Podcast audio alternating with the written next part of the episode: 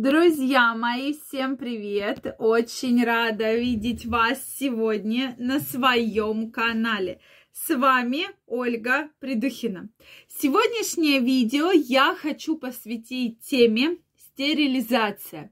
Действительно, последнее время, что меня удивило, эта тема все больше и больше набирает популярности. И сегодня мы разберемся, что же это такое, какие могут быть последствия и вообще возможна ли беременность после стерилизации. Друзья мои, действительно метод достаточно старый, но почему-то вот именно сейчас он набирает очень-очень большую популярность. Поэтому сегодня мы разберемся. Друзья мои, если вы еще не подписаны на мой канал, я вас приглашаю подписываться, делитесь вашим мнением в комментариях и задавайте интересующие вас вопросы. Ну что, я предлагаю начать. Действительно, тема стерилизации. Вот меня это удивляет, если честно, потому что все больше и больше врачи про это говорят, и все больше и больше набирают популярности. Да? Смотрите, вообще, что происходит при стерилизации? То есть, как бы это хирургическая операция, после которой беременность естественным путем невозможна. На сегодняшний день я хочу подчеркнуть естественным путем. То есть женщина сама забеременеть не может. Соответственно, мужчина оплодотворить женщину не может. Но у мужчин стерилизацию, по последним данным, практически это 1%, и то, да, даже я бы сказала 0,5%, потому что, к сожалению, сейчас многих мужчин вообще сперматозоиды очень-очень плохие, к сожалению, почему я так очень много тем посвящаю видео, продуктам, образу жизни, потому что действительно медицинское сообщество бьет тревогу, почему у молодых здоровых мужчин такое плохое качество спермограммы, да? Поэтому, про мужчин я не думаю, что нужно вообще говорить про стерилизацию, да. Не каждый вообще мужчина, даже сколько бы ему ни было лет, вот пойдет и скажет: все, я больше не хочу иметь детей, пойду-ка я стерилизуюсь. Это немножко так чудно, мне кажется. Напишите ваше мнение, если эта тема нужна, стерилизация у мужчин, то мы ее с вами в отдельном видео прямо разберем. Вот, соответственно, стерилизацию мужчинам делают, процент действительно маленький. И, соответственно, мужчина больше не сможет иметь детей никаким способом, ни естественным, ни искусственным, да. Соответственно, возвращаемся к женщинам. Данную процедуру, особенно раньше, мы делали, когда у женщины уже есть 2 и более здоровых детей, и она больше не планирует рожать. Да? То есть можно было специально сделать данную процедуру, но обычно она делалась во время операции. То есть когда у женщины 2-е, 3-е или 4-е кесарево, и риск каждой следующей беременности очень-очень серьезный, у нее уже есть хорошие здоровые дети, поэтому могли предложить данную процедуру. Да? То есть смысл процедуры заключается в том, что у нас есть матка, яичники, между ними маточные трубы.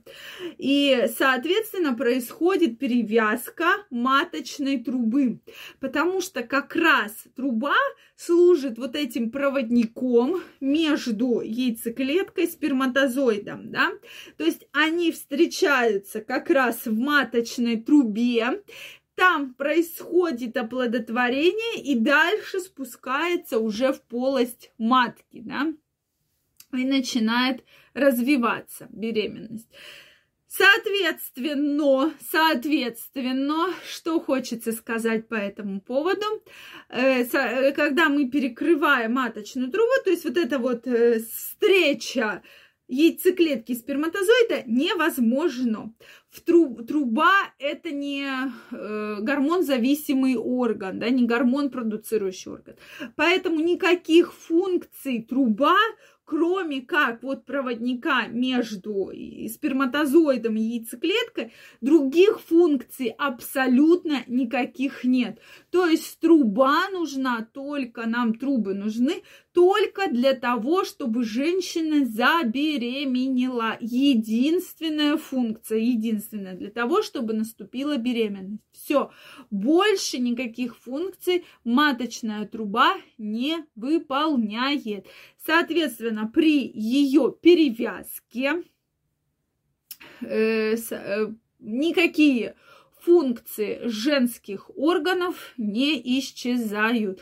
То есть яичники как работали, так и работают. Матка, так как есть менструации, там эндометрий, так все и происходит. Все, только невозможна беременность.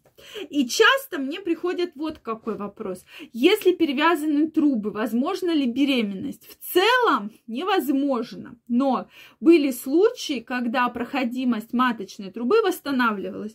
Ну, там нитки, допустим, обрывались, да, как-то все рассасывалось. Сейчас, конечно, мы делаем более современными технологиями, что еще нарушается целостность трубы. Вот, но, тем не менее, раньше такое было. Поэтому я всегда говорю, особенно если раньше были перевязаны трубы, сделайте гистеросальпингографию для того, чтобы проверить проходимость. А может быть, одна труба как-то восстановилась, да.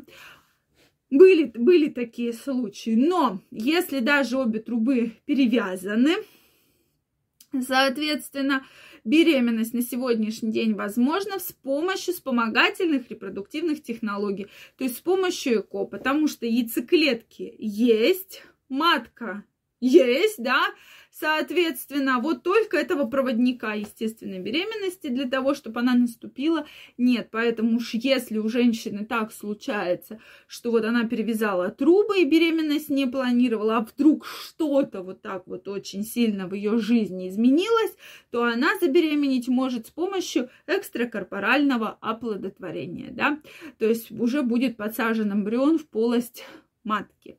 Соответственно, вот какие основные моменты, да. То есть, опять же, еще раз повторюсь, что данную процедуру предлагают женщинам, у кого очень высокий риск последующих беременностей, и уже есть 2 и более здоровых детей. Поэтому вот такие моменты, особенно женщинам, кто рожает там 3-й, 4-й кесарево, обязательно про это задумайтесь, потому что каждая следующая операция может быть крайне серьезным и может нести за собой очень серьезные осложнения. Друзья мои, если у вас остались вопросы, обязательно пишите их в комментариях. Если это видео было для вас полезным, ставьте лайки. Не забывайте подписываться на мой канал. И очень скоро мы с вами встретимся в следующих видео. Я вам желаю огромного здоровья, счастья и чтобы никакие проблемы вас никогда не беспокоили. Всем пока-пока и до новых встреч!